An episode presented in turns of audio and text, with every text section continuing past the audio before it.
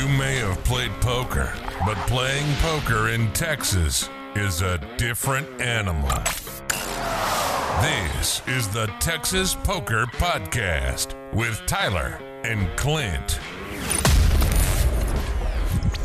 Hello, this is the Texas Poker Podcast. I'm Tyler. This is Clint, What's up, y'all? and we are back with episode 39. Good to be back. So, I actually have been playing quite a bit. I, mean, I, I won't say quite a bit. I've had two sessions, and they have been super swingy sessions. You know that whole you want to you've been on downswing, you want smooth sailing. Yeah, that's not what happened. So let me uh, bring up and so I was looking at where to go, and you know that it was 52 Social was the action pla- action packed place for Everett a day, and then it was sold to Johnny Chan for Johnny Chan's 88. Then it closes down, and I'm looking at where to go, and then it opened back up. Well, it's opening back up as 101, which there's another poker room, and they used to name 101. I guess that's uh one way to go about things. This is the 101 on Richmond. I guess this is the way I'll di- divert. Uh, way I'll uh, specify that one. They're having a soft opening, free time, free entry. Uh, you get two drinks free, and then they're uh, feeding people for free. I was like, well, that seems like a uh, a good place to go. I go there. It's actually pretty busy. There's probably about like seven seven or eight tables going on. Uh, I end up going into the session all happy and finally like starting to get uh, cards. I just card dead every single hand for hours on end, and I get pocket fives. There's a straddle to six. I make it twenty over the straddle. I get two callers, one being the straddle. The flop comes queen seven three the first thing going through your head should be why is this hand even being said? Because this is not a hand that should make a podcast. All right, I was ready for you to tell me Queen 5 7. You would think, right? All right, I guess so. Th- okay, so let's regroup. So you've raised with pocket fives to 20. Over a straddle. Okay, and how many callers? Uh, two callers, one being the straddle. Okay, so three handed counting yourself. This is shaping up to be a good one. Go ahead. So I'm like, well, there's two people in here. I don't really only see bet when there's two people. Uh, but it's a very dry flop. Queen seven three, not very connected. I probably have more queens in my range than everybody else. So I'll just tell you what I would do if I don't know what you did. I still think it would be a good C betting board. I'd probably bet about 50 to 55. Uh, so 20, 40, 60. Well, I mean, you're betting pot. Just under, yeah. Okay, I choose to bet thirty. I I C bet thirty five. My only thought is I don't think 35 gets it done most of the time. That was kind of my thought. I'd size up here. But go ahead. Yeah, I can see. Uh, I go and C bet 35. I get one call. So, again, this is where this hand should end, right? I mean, I've C bet, and then, you know, it gets called. I got pocket fives. Especially, well, that's also why I thought betting 50 55, because if you get called on that, probably can shut it right down. Well, that was my plan, Okay. even on 35. A king on the turn. I'm like, ooh. Well, I mean, I raised pre flop. Now, this person, if they have a queen, can they hang on? I mean, I, 'cause I should have. I mean, I should have a king. I mean, it, the ones that I did miss, I have a king. I bet a hundred, being like, okay, well, I'm gonna put this person to the test. Guess what? They passed the test. She calls a hundred. I think I say she shipped it on you. So there were two clubs also on the flop. I forgot to mention that. River brings in the flush. So now I'm thinking, well, she's got, but I'm like, well, what if she's just calling with the clubs or whatever? Uh, and I'm like, should I should I ship it here? Should I ship it? I finally choose to give up. She instantly jams two hundred dollars into the pot. And I'm like, okay, well I fold. I mean, pocket fives probably not good here. Uh, she didn't tell me then. We had an interesting hand later on where I like let her know, and she told she ended up telling me she had. Oh wait, I'm sorry. It was backdoor clubs was the deal. She had queen jack of clubs, so she flopped the queen. The king I was trying to get her to fold on brought her the second nut flush draw. So all of that, and she hits the it on the river. It's and considering everything she said, pretty much lines up. Seems like that's exactly what she had. I picked. I mean, you want to talk about the ultimate punt, the worst time to make a move. Uh, what do you think about the pot? The obviously in retrospect, I wish I had this back. Uh, what do you think about the hundred on the king? So, I I mean, I liked it. I, mean, I definitely liked it. Um, just in the theory, the game theory of, you know, when the top card changes, it's easier. You know, you can bluff if they're hoping a queen. I mean, if that queen, if that king didn't give her equity in the clubs, I feel like it might have worked. That's true. That's a good point. I mean, yeah, if it's, I mean, she's beat by. I mean, if I'm not bluffing, she's a hundred percent beat here. But here's, so here's like the thing that I've noticed that does not normally work out that well when I'm bluffing. If on the flop I'm trying to rep the queen, then I change my mind on the turn that I'm going to rep the the king, and then on the river I change my mind that I'm going to rep the flush. That's problematic. I mean, normally you want to keep the story straight for at least two streets. Well, I was trying to rep that. You know, I was a C bet and then hit the king was what Well, I was going for. That I did kind of like that. I did like that, but it was just kind of weird that we were saying like you have a lot of queens here, but then you hit the king. Do you think if again if she didn't turn eh, clubs here, I think this play works great. I think it doesn't matter if you check then bet big on the turn after that top card changes. I think it was kind of an unlucky run out. I don't even mind the bluff spot that much. Yeah, I mean, I've been doing it here and there, and I will say, like, I mean, I think here's the problem with that is even though in retrospect, I'm glad I didn't. You kind of have, well, you can't really rep the, like you say, you can't really rep the flush. Is I, I think you have to be prepared to go for two barrels when you do this, right? I was thinking three. Well, I mean, you've But already you- you've already done one barrel. I mean, because that's a C bet. Right, I mean, and you then have the to turn, do the turn and the river as well. two more barrels. What you're saying? Yeah, That's what I- I yeah, meant that's what three I meant. total. Yeah, gotcha. Okay. Uh, so I mean that was a pretty big uh, punt right at the beginning. So get in there and I don't. I don't even mind that one that much. I mean, the theory is sound. That's fine. yeah, I mean, it, like I say, it was a bad.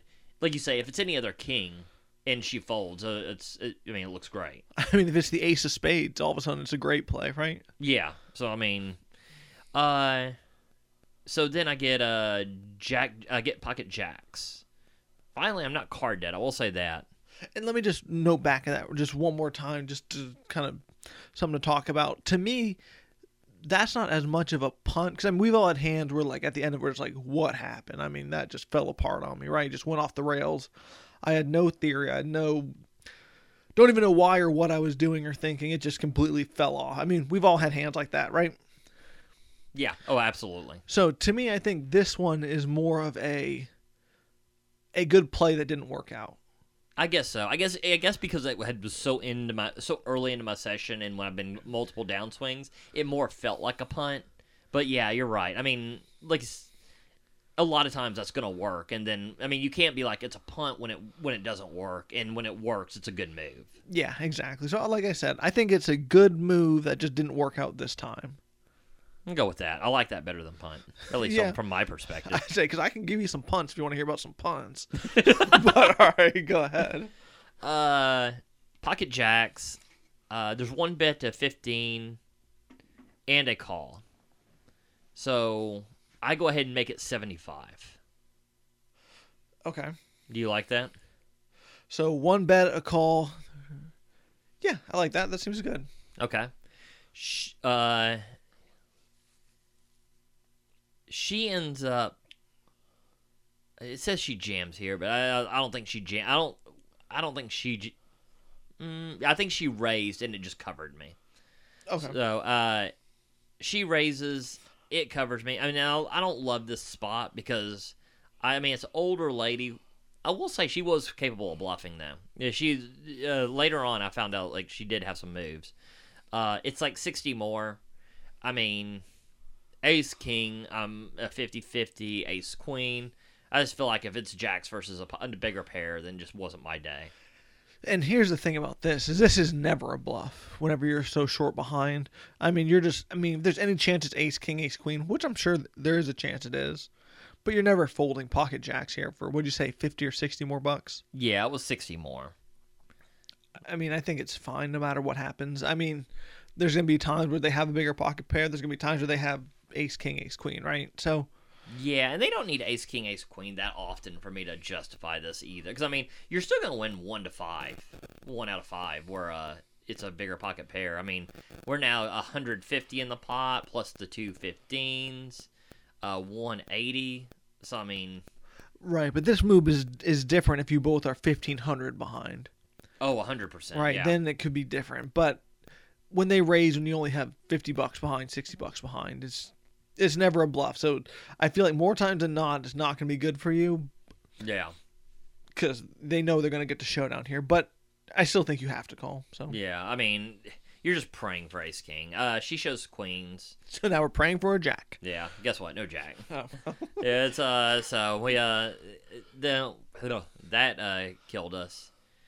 Uh let me see, I get in another spot nine nine pocket nines. Uh pre flop I make it twenty. Uh uh three it looks like three players to the flop. Jack four four. Checks to me. I bet thirty five. Pre flop raiser calls. Turn is a magical nine. oh god He checks, I check. Uh, I check kind of for deception because I just don't think there's much he could have here. Uh, I guess a jack might not fold here. That, that should probably be a bet. um a jack's never folding obviously a four is never folding and if you size correctly i don't think a flush draw is folding either Yeah. On the river, it's a king. I'm like, well, if, th- if he has king jack, this would be great. Uh, he checks. I bet 100. He folds. So it was a i like a bigger bet there though bigger bet on the river. Yeah, it's, I feel like that's one of those situations where you're either getting called or you're not. So a four is always calling. You know, King Jack is calling a bigger bet. I feel like most of the time he's going to fold, but the times he does call, he'll call a bigger bet. That's probably true. I mean, this this seems like probably like a medium, maybe like pocket sixes or something like that. That just you know had to call one street. Uh, now my phone dies here, but for just getting murdered, uh, in the beginning of the session, I hit a set. I hit trips. I mean, now that it was not a great winning session for me.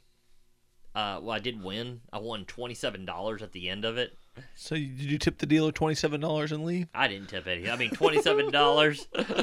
it's uh, but uh, I think I, I ran really good and got way I got up for a little bit, and then it kind of came back down to earth. So it was one of those. It was a very, which I mean, really sucks because if it wasn't for those pocket five hand, I mean, it's actually a pretty decent session. But like you said, I mean, it was. If it works, it's it's a great move. And I mean, like I've told you before, on these type of moves, sometimes it doesn't even really matter what you have if that's what the move is. Yeah, it's So- a on the good side. Like I was actually getting cards quite a bit, and I was able to, you know, I've had the image of such a tight player these last couple sessions. Just not because I'm playing that tight. I mean, I'm playing hands that tell me, I'll let you know. Reddit people roast me the roast the hell out of me for playing. Uh, the so I'm playing fairly loose, but I'm so card dead. It looks like I'm only playing like eight percent of hands. Oh yeah, I've been at the table with you, and it feels like you only play hands when I raise. But oh yeah, it's yeah, it's literally the only time I was getting anything. So it was really nice just to have a session where I mean you were actually involved in some hands, and because it has been a the card deadness. So I was really happy to go ahead and you know, and I like I got paid off way more on some of these hands because I was involved. Uh, now this session last night, very interesting.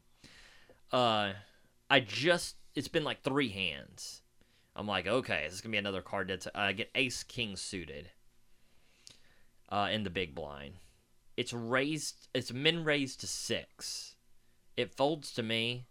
I'm like, well, I got to try to get some money in the pot. No callers on the six. No callers Oh, God. on a pretty loose table too. I was uh, later uh, later found out. I make it 25, praying that he just doesn't, you know, fold. Yeah, I like that. Uh, my prayers are answered. He min raises to 50. I mean, if I've learned any from anything from you, Ace King, you just go crazy with it. yeah, say put him to the test. Uh, that is what I did. I re-raised it to 150. I like bigger, but all right, continue. Well, here's the thing: is I think you need bigger sometimes because you want to cancel out their implied odds. But he was going to get no implied odds here with any like pocket pair. Well, I mean, I guess he doesn't need implied. Od- well, he does against aces or kings. Hold on. I feel like the player that you're playing against who's min clicking it back twice or whatever, or raising to six and min clicking, I'm pretty sure doesn't know what implied odds are. Uh, it looks like no, I told him what it was. yeah, he actually did play fairly sound most of the night. I don't know. It was a weird table to. mi- I mean, as far as the min raise and everything, it was. I think weird table dynamics went into that. I don't think he was. Well, I mean, it's going to sound like he's a bad player after this hand, uh, but he calls the 150. Uh, and I'm like, I'm th- so I'm thinking. I started out with 400. There's now 300 in the pot. You did the all in blind move. I like him. I mean, uh, well, I mean, I, I did. I was like, please give me an ace or king, because I'm, because I'm going all, I've snapped going all in on any flop. Uh, because I only have, you know, what is it, one fifty? I only have two fifty behind in a pot of three hundred, yeah. and I can rep aces and kings. Uh, the flop is ace queen ten all clubs. Uh, just like I thought. I mean, I'm not really scared the flop to flush here. Uh, King Jack wouldn't make a lot of sense. And I mean, regardless, I see an ace. It's a snap jam regardless. Uh, I snap jam. He tanks a long time, ends up calling, turns a brick, and I'm good. I don't have any clue what he could ever have here. Nothing makes sense to me. Uh, Did no clubs on the turn or river? uh, You said it was no, all clubs. yeah, no clubs on the Turner River. Uh, maybe I mean the things I'm thinking he could possibly have here. Maybe Ace Jack, maybe Pocket Jacks with a club. Maybe I mean, all that. Yeah, or I mean, would say the flop was. Ace Queen Ten all clubs. Yeah, Ace Jacks makes sense. I mean, even Ace Ten could make sense here. I mean, mean- because again, you bet so small into the pot, right? Well, definitely Ace Ten doesn't make sense because he's flipping his cards over and taking the pot. Oh, I guess I didn't listen to you, but okay. but I'm saying like a That lesser makes ace. for a great pot. Yeah, only my hands I listen to. Um, but I'm saying maybe like a lesser ace with the club. Uh, maybe so. I mean, yeah, I like ace. I mean, if you get this flop, you're not folding. Well, actually, ace jack, if it was a jack of clubs, is just making a quicker call. I can't imagine that he would play that hand, have me like jam for less than a pot and do that. But either way, I end up taking that down as a really good, uh, kind of an interesting hand. I mean, there's not that many times I four.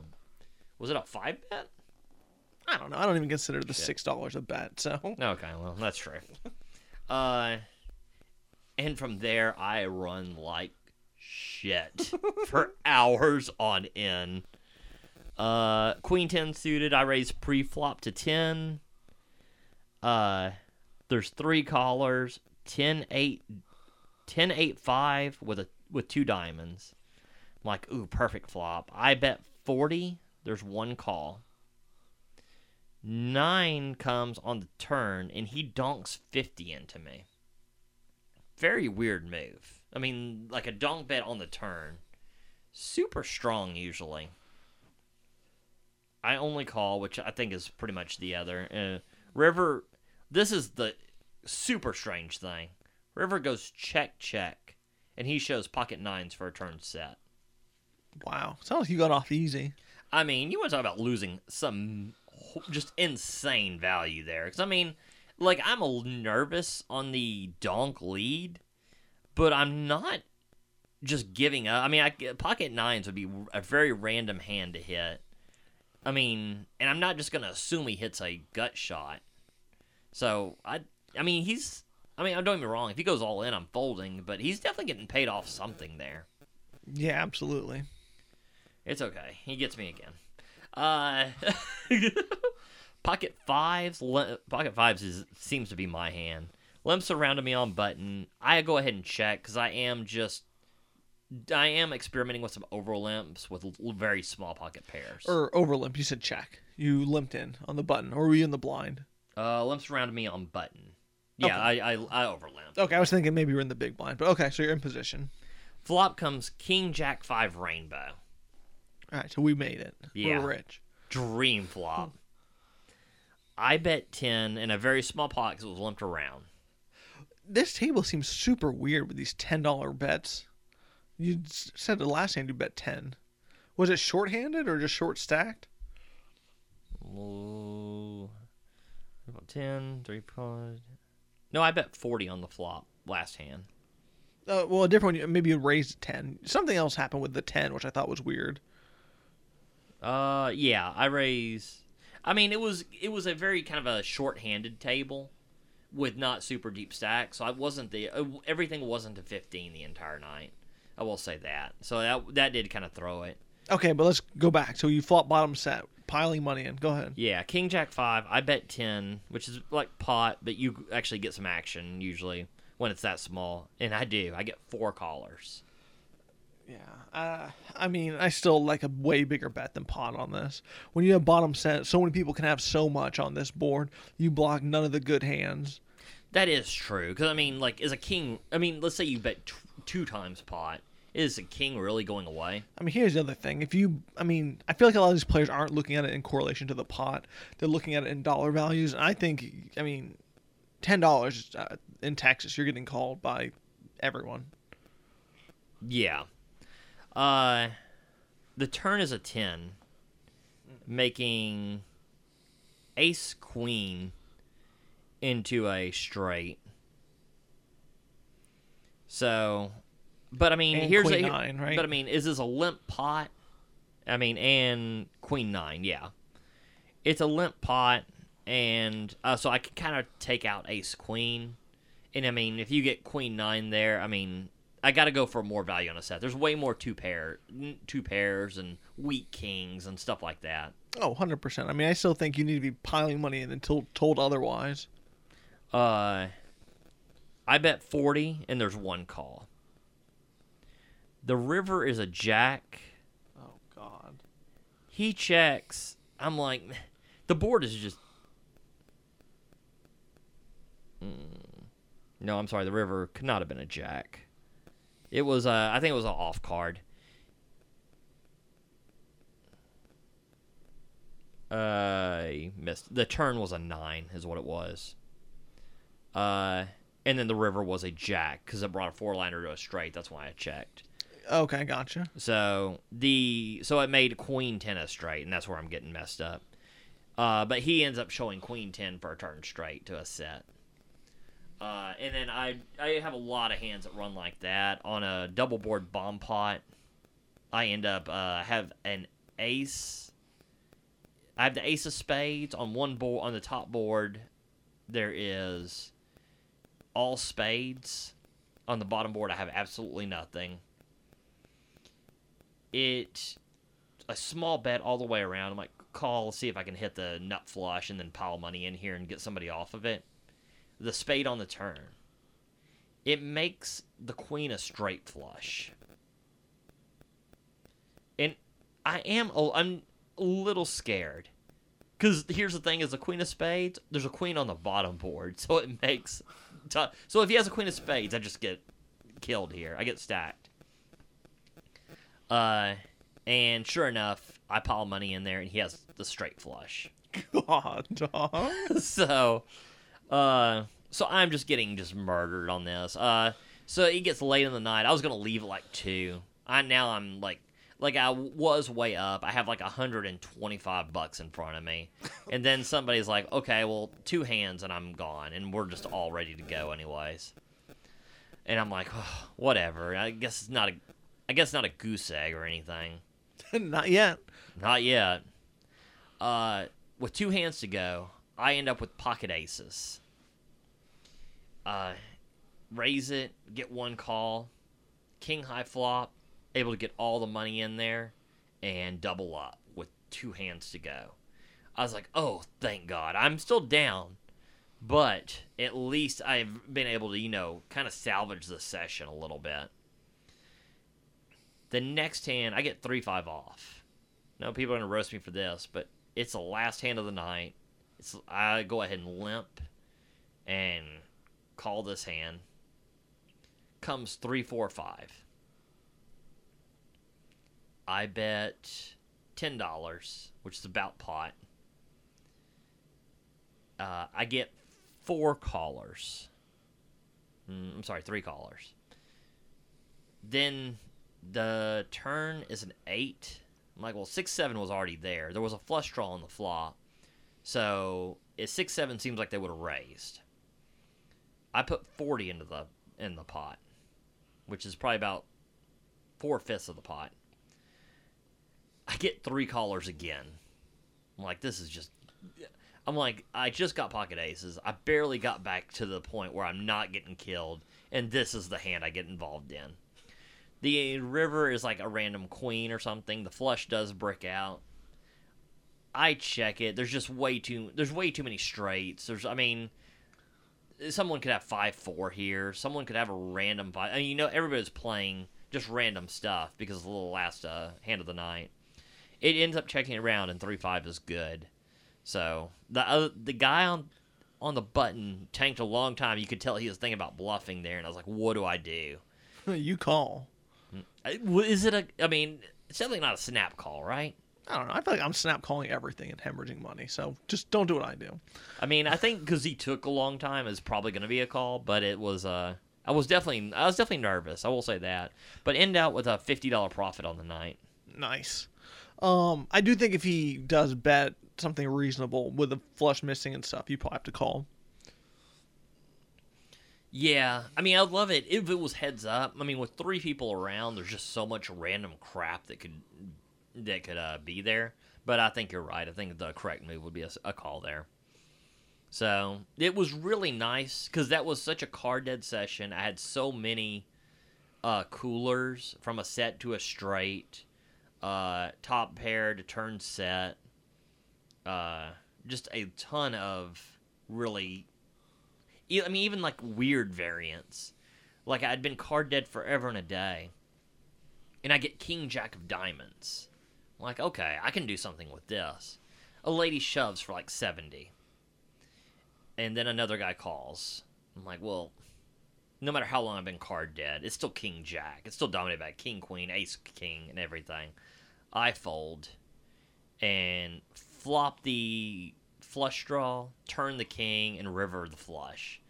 And I mean, I'm not complaining. I never is gonna be like that's result oriented and all that. But I'm like, it just shows the weird variance that even in hands that you're. I mean, she had ace three of spades, so it's just a weird way to play that. If it's played normally, I mean, it just becomes a monster hand for me. Yep. No, definitely. Uh, so it's just there were a lot of weird variance like that. So it was really nice to grind out a, even a crappy profit. I mean, I think it averaged eight bucks an hour for that session, but it very well probably could have been a losing session.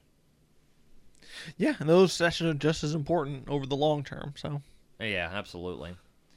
So that was a uh, that's kind of been my poker. Is basically grinding out shitty profits is my is my poker career right now. grinding out low profits and getting smashed for big losses. that's that's what that's what I do. so I heard this on like a coaching uh, website, and one of the coaches were talking about this, and I never thought it was that big of a. I thought it was a very weird topic at the time. So let me first kind of talk to you about it, and then so he was saying about you know keeping you know your mental untilt and being in the right mindset for the game and he was saying all the stuff that comes into play, you know, having enough sleep, you know, not showing up hungry, drunk, all that stuff. And he was saying having the proper bankroll, which we always talk about, you know, keeps you your mind able to do the right things, not worried about the money, right? I would say the keeping a correct ba- keeping a right bank and like people are gonna be like, well, of course, because you don't want to go bust. But I mean, this is I think we're talking about something different. Oh no, I'm not. I'm not Yeah. at it yet. Just like me- like mentally, uh, but that's probably been the biggest help for me personally. So yeah, And then this is one I thought was weird for him to bring up, and I never thought it really had that much relevance. But I'm starting to feel the relevance of it. Um, he was also saying, in your bankroll, how much of it you have in cash. And I never thought that was that big of a deal until you don't have any cash on you, right? Like, yeah, you can go to the bank uh, and after hours because me and you uh, work overnights, and most of the time, whenever I'm going to the bank, normally I have the money on me, right? right. So for me, it's definitely played a role. Just you know, showing up with only one buy-in. Like I know you don't want to, you know, like you said, the plan isn't to bust out immediately when you sit down. Right. But if the move is to ship it all in with Ace King, and you only have one buy-in, I mean, Yeah. you, Make don't want awkward. it to hesitate. yeah, exactly. Uh, yeah. I mean, I remember when you first said this to me, I was like, well, this is easily. But I mean, I think it's really, especially for you, like when you've been buying in for a lot deeper. Right. So right, because like you said, you could easily buy in for 100 big blinds and have two bullets on a normal ATM. But if you're buying in for more, all of a sudden you can't. You don't even have one full buy-in, let alone two. Yeah. So we're, I guess this starts to apply to like when you're going from, I guess, kind of a rec player to like more of a mid stakes grinder type. It's a, I mean, that's kind of where it would kind of start to really show its colors. Because I mean, like you say, if you don't have the, if you don't have enough cash on you, then I mean, it's going to be, I mean, it does make it difficult. I mean, okay, let's just say even if you're playing two five in Vegas, right? Okay. How much are you normally buying in for? Probably 500. Uh, yeah. I mean, five hundred would be about right. Right. So, I mean, if you're on a downswing and you normally only, I mean, because I would deposit, I deposit my winnings, you know, once I get over a certain amount of buy-ins. Right. So I only, only, wow, I would only normally have like four or five Right. buy-ins at a time. So I mean, you know, so if you have four buy-ins, that's two thousand dollars. So, I mean, you could easily lose four buy-ins at two five in Vegas. So then, like, then you're in a weird spot when you go take out, you know, a buy-in, then you lose a little bit, or you take out a buy-in and a half, and then the next day you don't even have a complete buy-in. Yeah, absolutely. But I mean, I would think like Vegas trips. I usually take out several grand. But I Oh. mean, yeah, like around yeah around Houston or whatever. If you're doing that, I mean, you aren't really thinking about it. So, I mean, you might not have access. And I mean, I don't know. Like some some ATMs have been lim- like I think my bank used to limit my withdrawals like 400 or something. Mine So- would be two hundred on certain accounts. Oh God, I mean, so yeah, you're really, really in a pinch. Because I mean, most people really aren't needing, you know, cash in the middle of the night. At least law-abiding people. but I definitely noticed it played a role in the type of how I was playing when I went in and bought in for just a buy-in and you know one fourth a buy-in to add on with. I can see that. That's, I mean, that makes a, a ton of sense. And I mean, when you first told it to me, I was like, eh, I don't know. I mean, it seems like you can really get around this, but. Like I say, I mean, I'm also buying in for amounts where it's not that big of a deal, but I mean, if you aren't, I mean, if you're buying in for you know more than what the ATM will allow, and you need and you want two buy-ins, because like you say, you'll take more high var- higher variance lines than I do a lot too. So it also it affects you more from just a buy-in perspective and a poker perspective. Right, and that was kind of one thing I thought was pretty interesting. Whenever he was talking about that on the coaching, how that's just as important as keeping a bankroll, so that you're not mentally affected by, you know. I mean, you got to think also. There's plenty of times where I would go play in the middle of the night, but I mean, have to go to the ATM, have to go get more. I mean, I feel like it's a weak excuse, but you can make anything into an excuse if you try hard enough. Oh yeah, I mean absolutely. I mean, and still, it's you know, it's still time time taken away from the table. Well, and the other thing is, I want to go to my bank to get the no ATM withdrawal fee Oh yeah, because I know the poker rooms can be kind of steep at times, right? I you know what I don't I don't think I've ever used the ATMs at the poker room. So Me, too, I've only heard about it, but yeah, it's uh, I mean, I just think I just assumed they were steep, and I don't I don't really even keep track of which ones actually have them. So it's a I'll tell you, all all poker, most poker rooms have an ATM. Yeah, I guess the vast majority do now. Yeah, okay, yeah, good point. uh, but yeah, no, like having the right amount of cash, I guess, on you. Well, and like you say, just a huge convenience to have it well available. I mean, what if? I mean, what if a friend calls you in the middle of the night and just happens like a game is just crazy or whatever, and you happen to be there? I mean, you want to be available because I was telling you, you kind of have to keep the if you're really trying to make a profit, you kind of have to keep your schedule a little bit flexible. Because I was telling you, I need to uh, I want to get more on a day hours, so I usually will play a max of like two in the morning. But if you have that table that's just crazy and it's spilling money everywhere, it's definitely not profitable to leave that at two in the morning so you can come back at you know six o'clock and get on a table full of grinders who are waiting for aces, ace king, ace queen. Well, and here's another factor that plays a role for me because if I was arriving at six, I would easily stop at an ATM. Do you really want to go to an ATM in the middle of the night to withdraw a large amount of money at midnight when you're the only person in the dark parking lot? I've done it tons of times before, and I felt un- uncomfortable doing it every single time. So yeah, that's a very good point. It's one of those situations where, like, I don't think uh, why put yourself in that situation if you don't have to. Well, you know, I was in that situation. I think Monday or Tuesday, and I mean, especially, I was going to, over to uh, 101. I was like, well, not turning down Richmond to do this. We're definitely going on Westheimer and and seeing what banks are around there.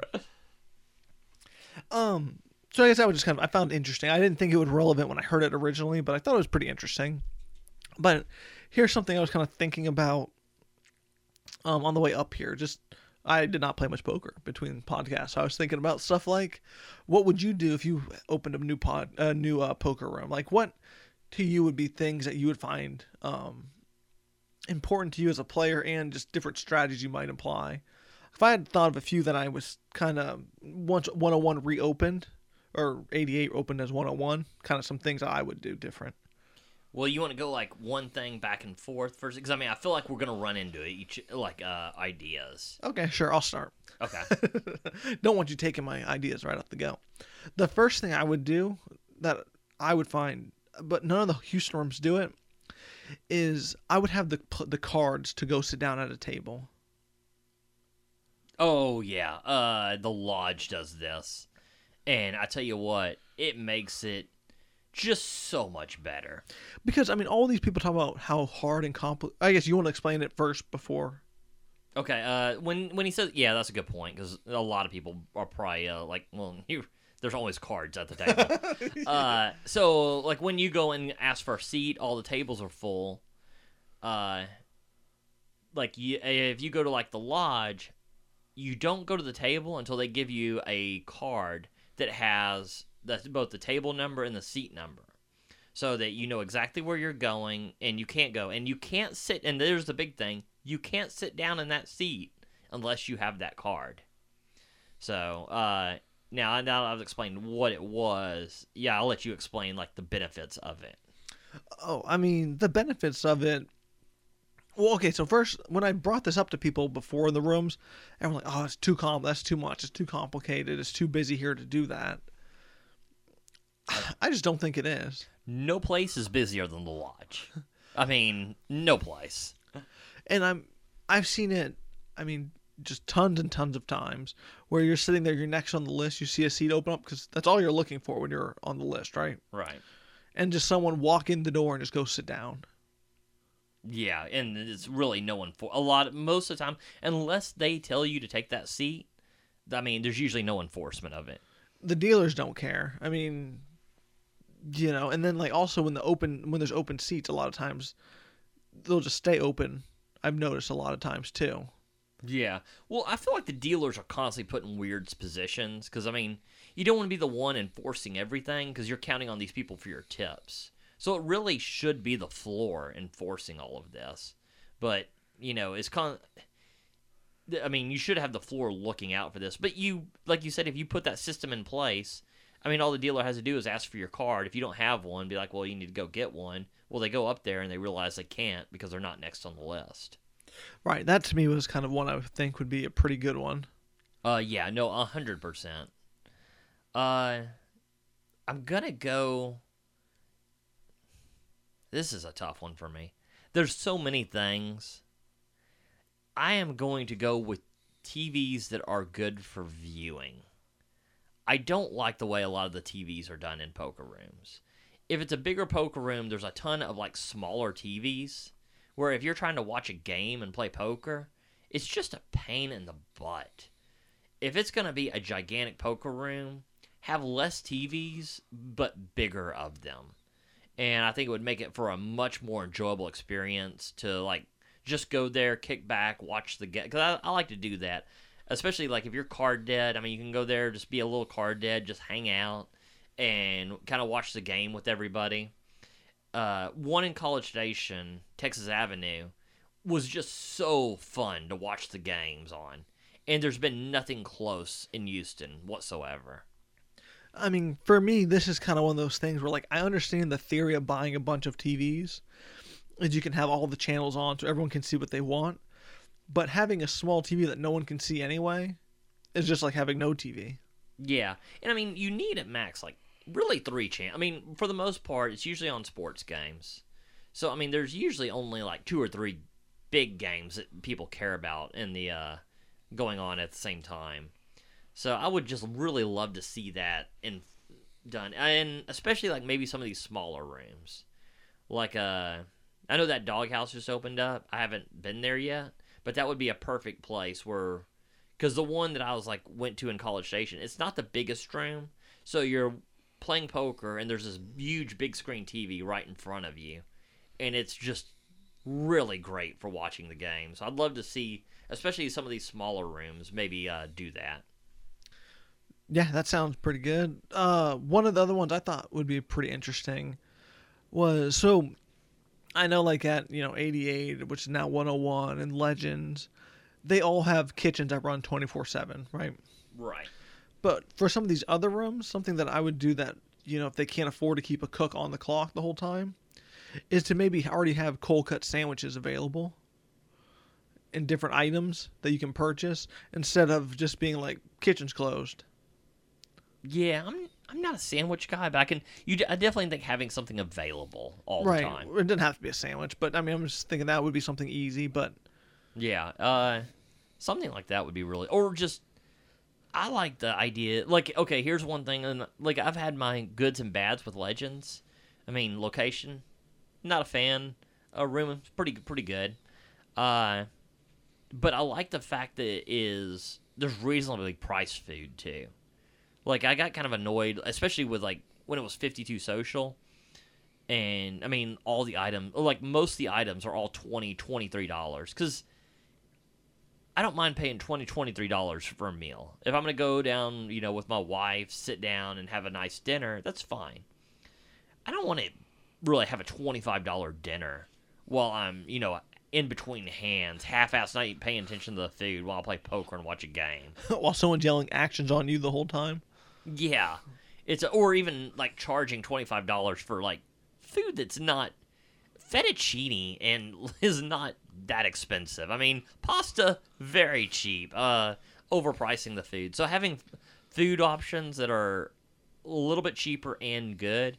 I was pretty impressed with Legends, like the both the price and the quality. I feel like that that ten to sixteen dollars is a nice sweet spot that I don't mind paying while I, while I eating while I play, and like the quality is still pretty good. Yeah, I thought that was. Um, I thought that would be beneficial for a lot of smaller rooms. I could see that. Uh, I mean, if I have a, a a room, I will tell you, I'm having the game girls too. I mean, like, I'm not saying it as a player, but if a guy, I mean, I've just seen it do so well for so many. I mean, that's how Prime ended up kind of being the place to play is like having you know the the really beautiful game girls and a really beautiful location and all of that, and then 52 Social kind of did just everything cheaper. And I would definitely keep that as something. That's like, I mean, it's no. I've seen it have a great effect on the businesses. So I'd probably and try at least to do something like that. Yeah, I mean, it makes sense. I mean, if you're trying to draw in the general public, and that's what the general public is drawn to. Yeah, so it's so okay. So game girls, TVs, food. I would say a bigger, a big parking lot is so nice. Oh yeah, the parking is is big. But I here's a question: like me and you are very adamant on like these nice places to play. Do you think just any we're the only ones who give a shit? Probably. I mean, not great for the podcast, but I mean, I have seen some nice, well-run places go under, and some that just aren't, you know, stay in business forever. So I am not. I don't know. I mean, I thought Champions was really nice. It went under. Everyone complained about their location, though. That's true. That's a good point. Uh, and I don't know, like I would say, like the free food and snacks. I'd say Paramount does a really good job of balancing, like making it a more fun environment to play in. So maybe like pool tables. I like the idea. Now they have the pinball machines. I probably wouldn't want that in a smaller poker room where you're just constantly hearing it, but it's such a big place you can actually do that. Uh, with the cheaper tournaments, I like what they do as opposed to like you know a Legends or a 52 Social what they try to do. And I would also like the chargers on the tables. That's always a pretty big plus. Oh man, I, as someone who's had a phone die twice in a row, that would be great. Or even chargers available because uh, the place I was at just didn't even have chargers available at that point. That's pretty tough. That's horribly tough. So yeah, I don't know. There's a lot of different things that I would like to see. Uh, really good chairs. That's huge. Have you played in a room with bad chairs before? Because I Uh, can't remember ever seeing them be like, this chair is horrible. I'm not a fan of Paramount's chairs. I mean, I love the play play there, but I mean, the chairs aren't great. Even the new chairs? Oh, are they? Do they have new chairs? Yeah, for cash, the chairs are new. Very Ooh, comfortable. okay, okay, then that's probably pretty good then.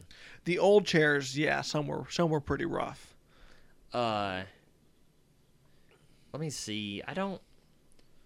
Right, you're talking about the brown ones. They have some new black ones that are like the full full thing. Oh and, God. um, Okay, now I want to go play there just to check these out now.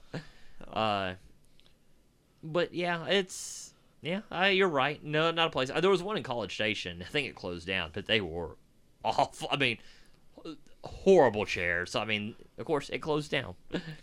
right, and also you. I mean, you already mentioned it. I mean, having cable TV is pretty important. Uh, I think that's huge. Uh, like I say, sports and all that. But yeah, there's a lot of things that places can do, and just you know, customer service in general as well. I mean, it's just like any other business. Yeah, because I mean, nothing's worse than whenever you see the floor guy, like you know, seats are opening, but they're not even looking. That's always super annoying. Yeah, I mean, yeah, how you present yourself, the dealers. I mean, both being able to do their job well and you know, present a friendly kind of a good time place to play. Also, like a bar, even though I don't drink, I still think it fuels games way better. And I think people just enjoy it more. Yeah, absolutely. I mean, if we go on anymore, we're just going to open up a room instead of do this podcast. So I think we should just cut it. Yeah, I mean, I'm gonna start looking at real estate. All right. Well, this concludes episode 39 of the Texas Poker Podcast. We'll see you next week. That was the Texas Poker Podcast. Go ahead and rack up, add time, and we'll see you next week.